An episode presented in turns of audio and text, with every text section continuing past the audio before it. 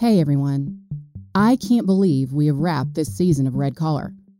I hope you've enjoyed these wild tales of white collar criminals and real life American psychos who do anything to cover up their crimes. I'm sad to call this the end, but after a full year of Red Collar, it's time to close this chapter. But don't worry, I'm still going to be around. You can catch me on my other series, Hell and Gone, available on all podcast listening platforms. I'm actually working on two new investigations for that series right now, and season four will be available to you soon. You can also find me on social media. I'll be posting updates on all my red collar investigations and everything else I'm working on on Instagram at Love Detective. That's L O V E Detective on Instagram. There's also a ton of other audio audiochuck content for you to listen to, like Anatomy of Murder or Strangeland, which just yesterday dropped an entire season for you to binge. But I wouldn't leave you just like that. So before I go, I'm going to give you one last episode.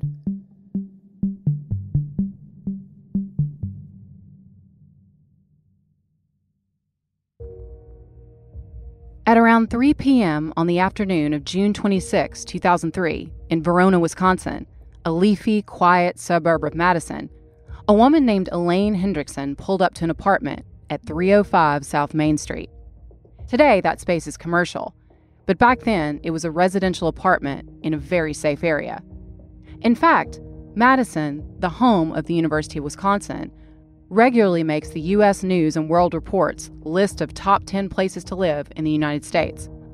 Madison's downtown is very lively, but Verona has a lot of parks and more of a suburban feel. Elaine showed up on that hot summer afternoon because her nephew, 28 year old Jason McGuigan, lived in that duplex with his two roommates. According to forensic files, Elaine was stopping there to pick up an old computer from Jason, who was also her godson. She looked into the windows and knocked on the door, but got no response. So she walked around to the back and saw a door open. So Elaine went inside, and that's when she saw the two dead bodies lying on the living room couch. They were Jason's roommates, 25 year old Daniel Swanson and 17 year old Dustin Wilson. They had both been crashing on the couches that night, and police later figured out that they had both been shot multiple times while they were sleeping. Jason was in the bedroom, lying on the bed, on his back. Blood was everywhere. The autopsies would reveal that Jason had been shot twice, in the head and in the chest. The killer had used a 9mm handgun. Now, this was the biggest story in town. It was, according to the Badger Herald, the first triple homicide in Madison in over three decades.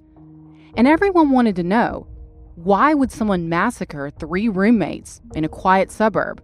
What was really going on inside that duplex? I'm Catherine Townsend. This is Red Collar.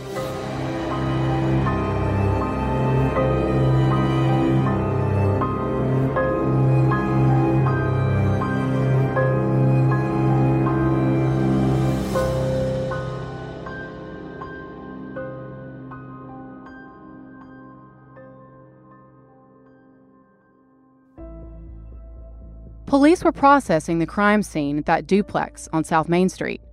And one of the first things that they noticed was that the place didn't appear to have been ransacked. So they believed this was not a simple robbery gone wrong. They started working on the theory pretty early on that the killer had been targeting Jason. They believed that Jason's friends had been collateral damage and just had the horrifically bad luck of being at the wrong place at the wrong time. Based on the evidence, they believed the killer had surprised the two men on the sofa and fatally shot them first, and then waited at the house for Jason. The police theorized that the killer may have forced Jason into the bedroom after he got home and may have had a conversation with him while holding him at gunpoint. Now they had to figure out what did the killer want from Jason? There didn't seem to be anything major stolen from the house, and Jason's new $60,000 black Cadillac Escalade was still parked outside. So if someone just wanted to steal from the guys randomly, that would have been by far the most valuable item to take. So police needed to figure out who was in the guy's social group and also talk to anyone who had seen anything suspicious around the apartment complex that day. Some of the victims' family members talked to the press about their shock. 17 year old Dustin had moved to the area a few months prior to the murder, and his family said he was a good kid who basically got mixed up with some bad people. He had done some time in jail for allegedly stealing items out of cars, and he was trying to get his life together. But it didn't seem like his plan to stay in Verona was working out.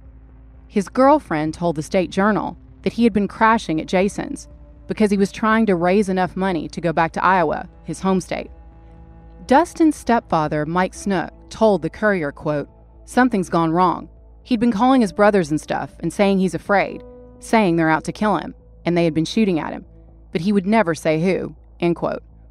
Mike Snook was talking about people who were targeting Jason. Very early in the investigation, people who had known Jason said that he didn't really seem to have a job. He was known for being a high roller, and what he did all day, every day, essentially, was make sports bets. But he had been on a losing streak recently. So Jason owed a lot of money to a lot of people, people who may have been chasing him to collect those gambling debts. Police talked to one of Jason's neighbors, a guy named Todd, who lived upstairs. Todd said he had gotten into a fight with Jason just a few days before the murders. Things got physical, and Jason slapped Todd, according to forensic files. The police were called, but no charges were ever filed. So police were definitely interested in talking to Todd, someone who admitted that he had had a recent altercation with Jason and clearly didn't seem to like him. Todd said that he had heard loud banging and what sounded like someone walking loudly downstairs in the early morning hours of June 26th at around 2:30 a.m. But he told law enforcement he hadn't realized at the time that he was hearing gunshots. That's not unusual by the way. You would think that if you heard several gunshots that you would freak out, but sometimes the brain doesn't process those sounds as gunshots. We try to make them something else in our mind, something less dangerous like backfiring cars or fireworks, or we try to tell ourselves that it's just the neighbors partying. Police tested Todd's hands for gunpowder residue. The test came back negative. Police searched and carefully cataloged everything inside Jason's apartment, and they realized after they searched that there were a couple of items missing from the house. Jason's 9mm Glock handgun, which he had bought recently from a local gun dealer, and the key to his safety deposit box. Another witness came forward and told police that she had seen three men in a black Cadillac Escalade she was able to identify the men as Daniel, Dustin, and Jason.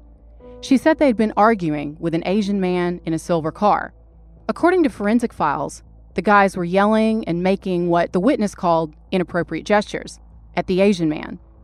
From the description of what went down with this witness, it seems like she didn't really seem to know what was going on and thought that it could have been some kind of road rage incident. Police were also taking a look at the cars parked outside Jason's residence, and one of them, a red Toyota, didn't belong to any of the victims. Police traced the car to Mengju Wu, known as Mark, a 19 year old sophomore at the University of Wisconsin Madison. Mark was originally from Taiwan. He was studying Chinese at UW Madison. He came from a wealthy family, lived in downtown Madison, and was described by everyone who knew him as quiet and very studious and polite. It was that classic thing where something dramatic happens and everyone you talk to about a possible witness describes him as a really nice guy. His parents, Chao Shu Wu and Lian Wu, lived in Taipei. They had sent their son to the States in the hopes that an American education would give him a chance at a better life. He went to high school in Delaware before heading to UW Madison after graduation. He was a good student. In fact, he was an honor student. Mark seemed like an unlikely suspect at first because, according to police, everyone had described him as this clean cut guy. He had zero history of violence or any kind of trouble, ever. Police were trying to piece together the clues and to figure out what had really happened inside that apartment. They were also wondering could Mark have been the Asian guy who the witness saw arguing with Dustin, Daniel, and Jason? And if he lived in downtown Madison, which was about 30 miles away, why was his car parked outside of Jason's apartment? They needed to figure out what the relationship was between Jason and Mark. When they talked to Mark, he said that he and Jason had been friends, but he admitted they hadn't known each other for long. Police found out they had actually known each other for about six weeks. And on the surface, though they seemed to be total opposites, it turned out that Mark and Jason did have one mutual hobby a love of gambling. Mark had an explanation for the car, too. He said that it was parked there because he'd been planning to fly to New York City for a visit with his family. And since he said he had more than one car and parking was hard to find where he lived, sometimes he said he would leave one of his cars at Jason's place so that it would be safe while he was out of town. So police asked Mark what he was doing on the night of June 25th into the morning of the 26th, the night of the murder. Mark claimed that he was home alone, and he completely denied having anything to do with the murders. But what Mark didn't know was that the police got access to his cell phone records. So they already knew that Mark's cell phone had pinged at a tower near Verona, near where Jason lived, in the early morning hours of June 26. So now they strongly suspected that Mark had been in Verona in the neighborhood on the night of the murder. But if Mark and Jason were friends, why would Mark want to hurt Jason? Police were taking a closer look at Jason, too. On the surface, he seemed to be this fun loving, kind of easygoing guy. But it turned out that Jason had been battling demons and hiding some pretty dark secrets for a long time.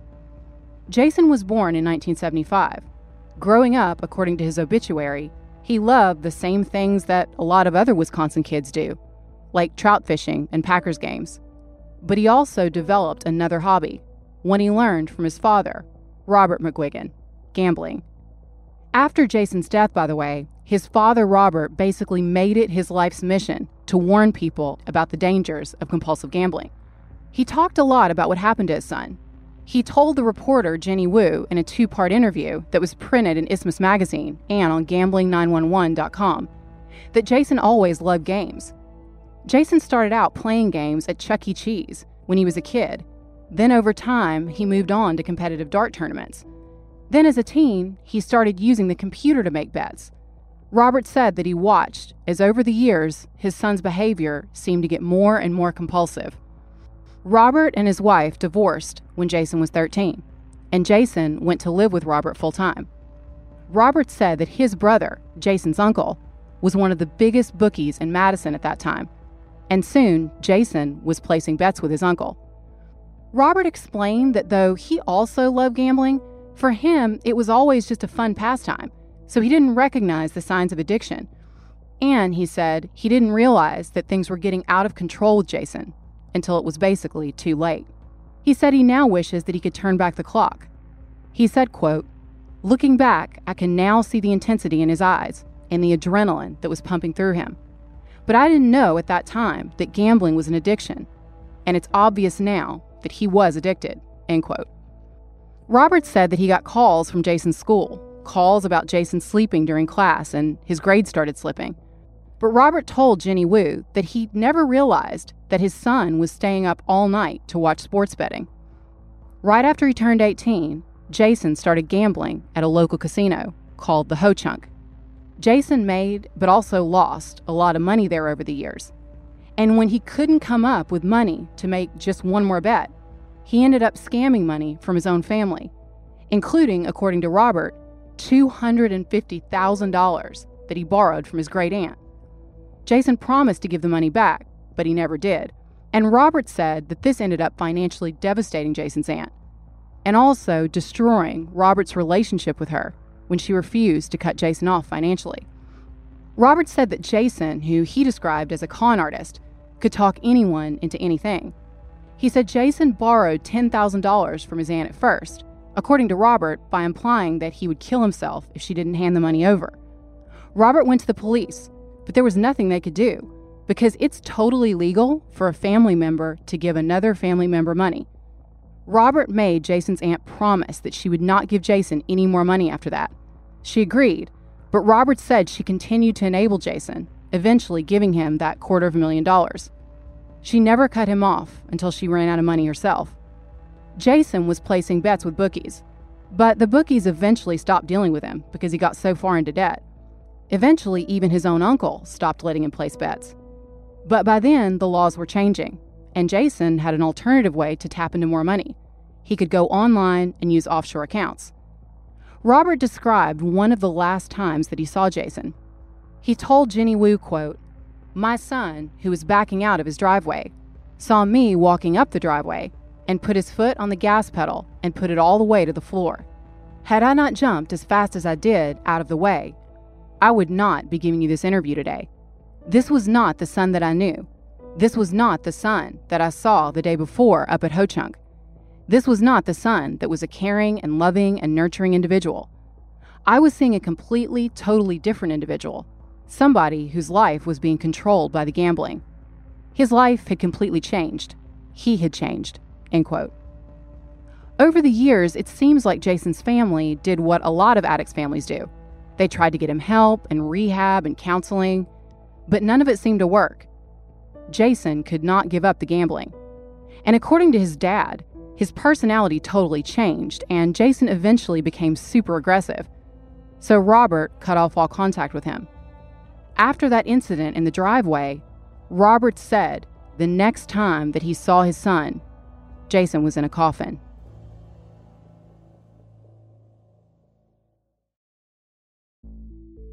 So, Jason was known for making big bets at the Ho Chunk Casino. And in April 2003, about six weeks before the triple murders, Jason was playing blackjack there. And that's when he met Mark for the first time. They apparently hit it off and started gambling together. Jason helped Mark set up an offshore account in the Bahamas and hooked him up with an offshore gambling company called Olympic Sports. Now, the offshore gambling is a story in and of itself. Over the years, a lot of these online casinos have popped up, and they set themselves up in places like the Caribbean so they don't have to abide by U.S. laws.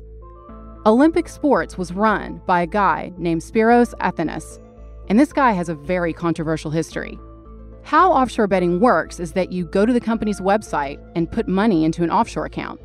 The money can be sent through wire transfer or paid with a credit card. Once the money is in your offshore account, you can use it to place bets. After police checked Mark's cell phone records and found that both he and Jason had called Olympic Sports, they contacted the company. And according to forensic files, Olympic Sports cooperated with police. Because Mark always placed his bets over the phone, and because Olympic Sports recorded their calls, police were able to listen to the call that Mark made to them. If you listen, you can hear Mark asking about teams and you can clearly hear someone else in the background, almost in Mark's ear, someone who sounded like Jason. And you can hear that second person, who law enforcement concluded was Jason, directing Mark. Forensic files made the point that everybody pretty much knew after listening to that phone call, it was obvious that Mark was not a seasoned sports bettor because he seemed to be getting all of his information from Jason. You can also hear in that call that he doesn't even seem to know the name of the teams or the pitchers. I know nothing about sports, but even I can figure out that he's not the mastermind behind these bets. Now, a lot of people believe that Jason, who had a history of taking money from people, and remember, was somehow able to buy a brand new Escalade, even though we know he lost a lot of money and owed people a lot of money, probably saw Mark as an easy target. It definitely seems like he was manipulating him, especially once he figured out that Mark had access to family money, a lot of money, Mark started making more and more bets with Jason, and he started losing big. He told police that between the months of April and June, he had racked up $15,000 in gambling debt, but it turned out that the real losses were higher. In fact, he had lost $15,000 in one single bet, and it was later revealed that between December and June, Mark had withdrawn $72,000 from his bank account. He lied to his parents at first telling them that the extra money was for school. But after a while, they figured out what was going on. They were coming to the States to confront Mark. They told him that they were taking him back to Taiwan. So Mark was coming to the end of the road, and he was getting more and more desperate. So he told Jason that he wanted to make one big score to make things right, one that would hopefully allow him to repay his parents, or at least to be able to buy some time and put some money back into the account. It's unclear exactly what happened with the bet, but the story that Mark told was that he told Jason to put $8,000 down on a baseball game, the Cleveland versus Pittsburgh game. And if the bet paid out, Mark and Jason would have each won $17,000. Police say that Mark watched that game. It ended up going into extra innings, 15 in all. But in the end, Mark's team won, and apparently he got super excited. According to a criminal complaint, he started openly celebrating at that point. A lot of people saw him looking super happy. He might have thought that everything would be okay at that point, at least that he could maybe reassure his parents so that he would save face. But then his elation turned to despair when he called Jason. And Jason broke the news to Mark that he had never placed a bet on that game. Now, it's not clear what happened here, whether Jason forgot to place the bet or whether, as his dad Robert told the reporter Jenny Wu, Jason got cold feet, or, as some people have suggested, Jason took Mark's money, thinking that Mark's team would lose. And then Jason spent the money by the time he was supposed to pay out. It's also not clear where all of Mark's money went. Whatever was going on, Mark believed that Jason had stolen from him and owed him a lot of money. By this point, Mark was getting more and more enraged, and Jason was getting more and more nervous. On June 6th, Jason bought his Glock 9mm gun. He told his friends that the gun was for protection. He said he got it because he had just bought the Escalade and was afraid of being carjacked. But he waved the gun around at Mark when Mark confronted him about the missing money. And at that point, Jason allegedly told Mark to keep his mouth shut. Shortly after that, he was dead. And the police investigating these murders still couldn't find the murder weapon. But they were able to prove that Jason had been killed by his own gun. First, they found the receipt for Jason's Glock that he had recently purchased inside his apartment. So now they had the name and information of the person who had sold him the gun. Then, when they searched Mark's apartment and his other vehicle, which by the way was a silver car that seemed to match the description the witness had given of the one the Asian man who got into a confrontation with the three victims was driving, police found the gun owner's manual inside. They believed that this was Jason's because this was a new gun. The receipt and other stuff were in the apartment. Only the owner's manual, the gun, and the gun case were missing. I did a deep dive into ballistics for this episode because I was thinking, how could Jason's gun be linked to the killings if detectives never found the gun? This was a part of the story that forensic files kind of skipped over. So I made some calls to gun stores. And it turns out that when you buy a gun legally, depending on where you buy it, often the seller will include a couple of rounds with the gun, bullets that have already been fired. When a bullet is fired, the firing pin leaves grooves on the shell casings that are unique to that particular weapon. So the seller has a record of the shell casings, kind of a fingerprint. If police pick up ammunition from a crime scene, even if they don't have the actual gun, they can compare the shell casings. In this case, ballistics experts were able to determine that the shell casings at the crime scene matched the ones that were linked to Jason's gun. Now, the police had asked Mark about Jason's gun. He said that he had held the gun before, but that he never fired it. I can't help thinking, as I'm sure the police did, that that story could have been a way to cover himself if the police found his fingerprints on the gun. So at that point, law enforcement probably started thinking they should look extra hard for those fingerprints. And that's what they did. Even when they didn't find anything at first, police didn't give up. They kept searching in the trash around Jason and Mark's apartments. Police found the gun case in a dumpster near Mark's residence. It had been cracked into two pieces, but they pulled it out and took it to the lab, and they started processing that gun case. The technician interviewed on forensic files said he didn't initially see any fingerprints, but then he removed the foam padding that the gun goes into and found what could be a print behind the padding. Then he used a method called superglue fuming. Basically, it involved heating up superglue and letting it stick to the finger oils on the gun case. Then he was able to use a special type of yellow dye to enhance those prints. The technology was pretty amazing and his tenacity paid off. He was able to get usable prints, and they were a match to Mark Wu. As a PI, I've done my share of digging through garbage, and I have to say it is truly exhausting and disgusting work, but it is so worth it when it pays off.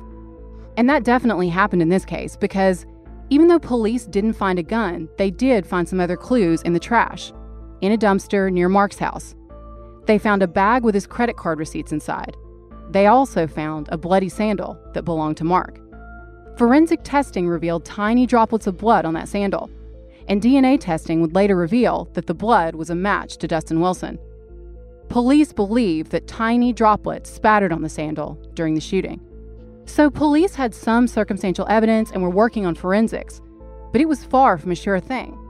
Even though they didn't have a murder weapon yet, They believed that Mark Wu was their killer. But now they had another problem. Mark Wu was a huge flight risk. They were afraid that he could leave the country at any moment. And these fears were well founded because the day after the murder, Mark left town. He flew to New York City, where he told police he had already planned to visit his aunt. Police issued something called a material witness warrant and were able to get Mark back to Wisconsin from New York that way. But the law says that a person detained on that type of warrant can't be arrested. So once again, the police's hands were tied. After they interviewed Mark, they had no choice but to let him go back to New York while they worked behind the scenes to try and clear up the red tape. Now, at this point, Mark knew that he was facing first degree murder charges, which could mean life in prison. Detectives knew that Mark had originally been scheduled to fly back to Taiwan on July 1st. He flew back to New York on July 6th, and authorities were terrified that Mark would hop on a plane from there to Taiwan. And if he got there, there was no extradition treaty with the US. Detectives were worried that if he made that flight to Taiwan, he would escape justice forever.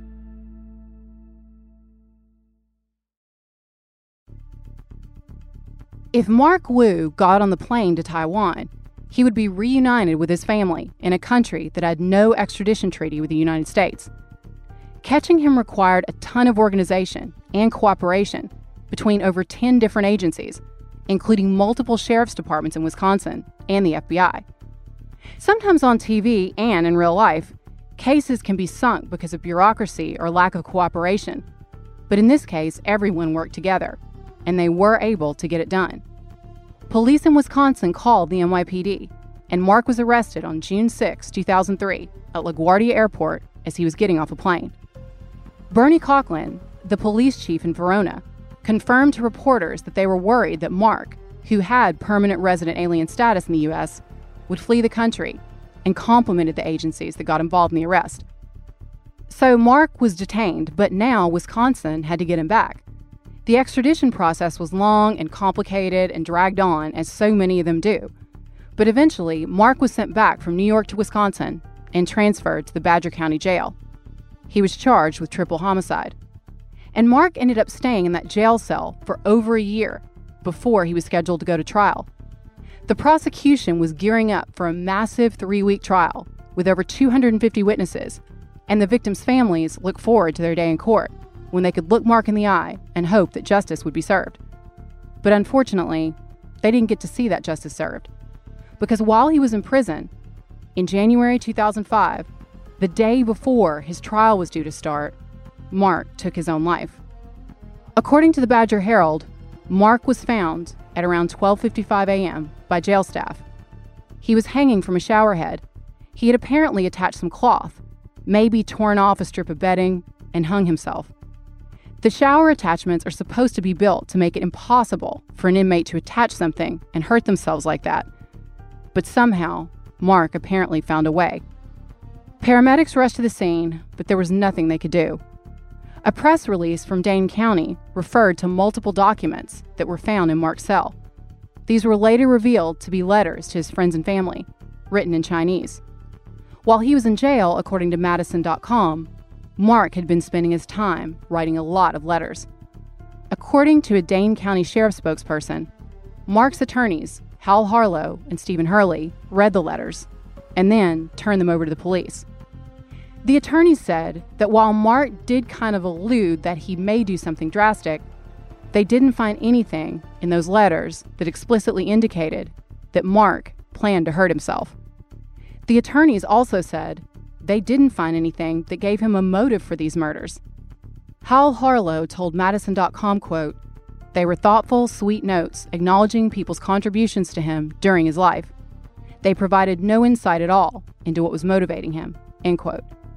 One of the attorneys reached out to Mark's parents, who were still in Taiwan, and broke the bad news.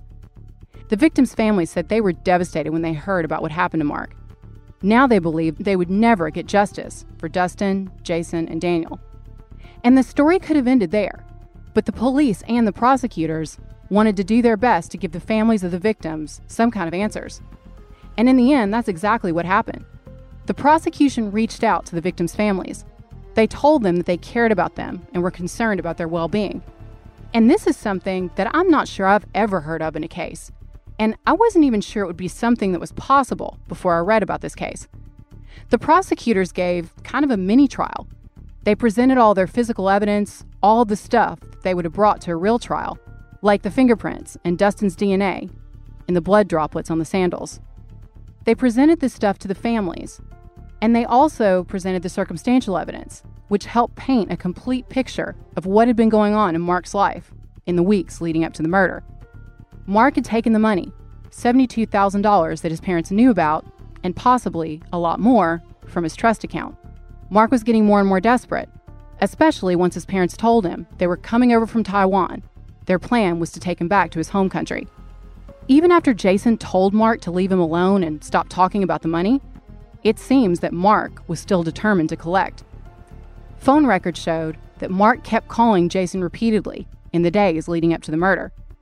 He got into the confrontation, the one the witnesses saw, the afternoon before the murders. The witness told police that the men were yelling at Mark and accusing him of following them. We'll never know for sure, but that may be why Dustin and Brian were camped out on the couch. They may have been afraid that they were being stalked. And if they were, they were right. Later that day, Mark broke into Jason's apartment. There was no one home then, but he did take Jason's gun and left. He kept calling Jason. Later, at around midnight, Mark broke in again, but Jason wasn't there. Instead, Daniel and Dustin were on the couch. Mark saw them lying there and shot them both dead at point blank range. Then he sat there for hours, lying in wait for Jason. Jason got back home at around 2 a.m. Mark confronted him again, and again Jason told him he didn't have the money. Police believe that Jason gave Mark the key to the safe deposit box in an attempt to calm him down. But then Mark shot Jason anyway. And we know from other red collar cases that it's this time, the time when people realize they've lost all their money, they can't get any more, and they feel that they have nothing else to lose, they have to cover up the fraud. They feel like they're out of options. This is the time when they become very dangerous. Mark had put all of his hopes on that one big win to get out of debt. But he was finding out, as so many compulsive gamblers do, once you're deep enough in the hole, you're never going to crawl out.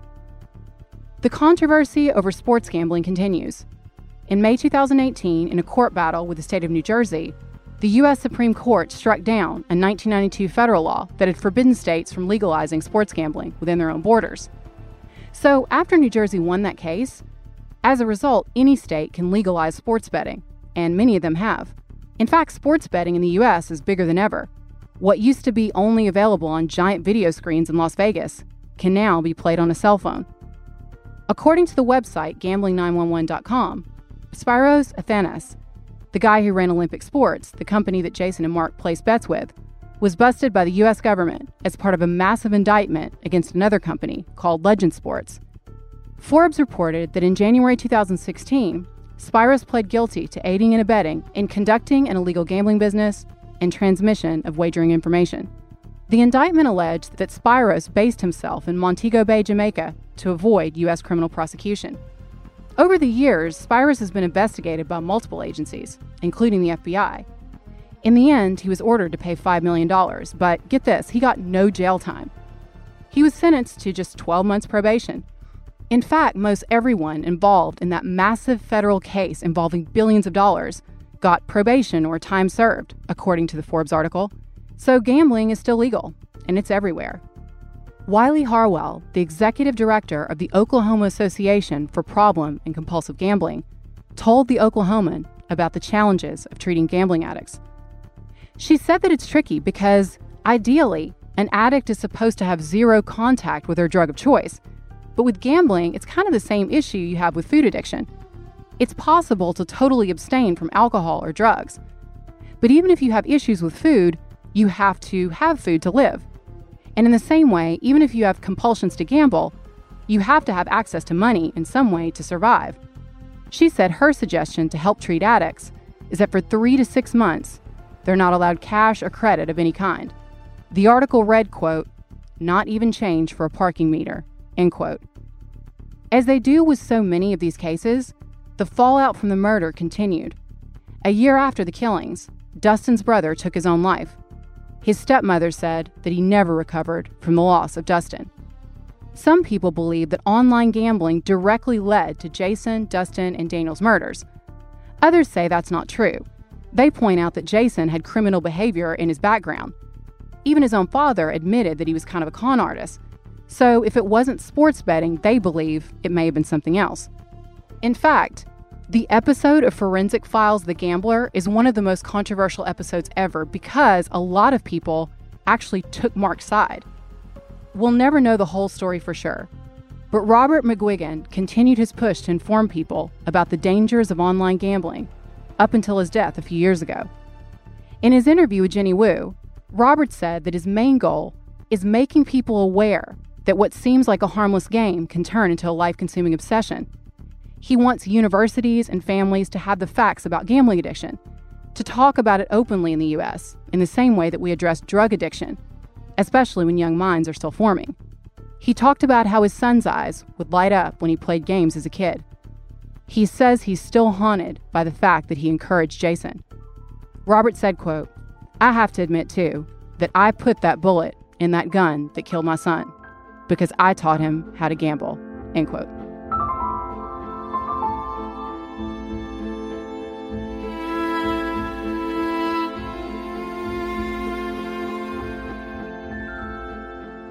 Red Collar is an audiochuck original podcast. Research and writing by me, Catherine Townsend, with production assistance from Alyssa Flowers and Resonate Recordings. You can find all of our source material for this episode on our website, redcollarpodcast.com. So, what do you think, Chuck? Do you approve?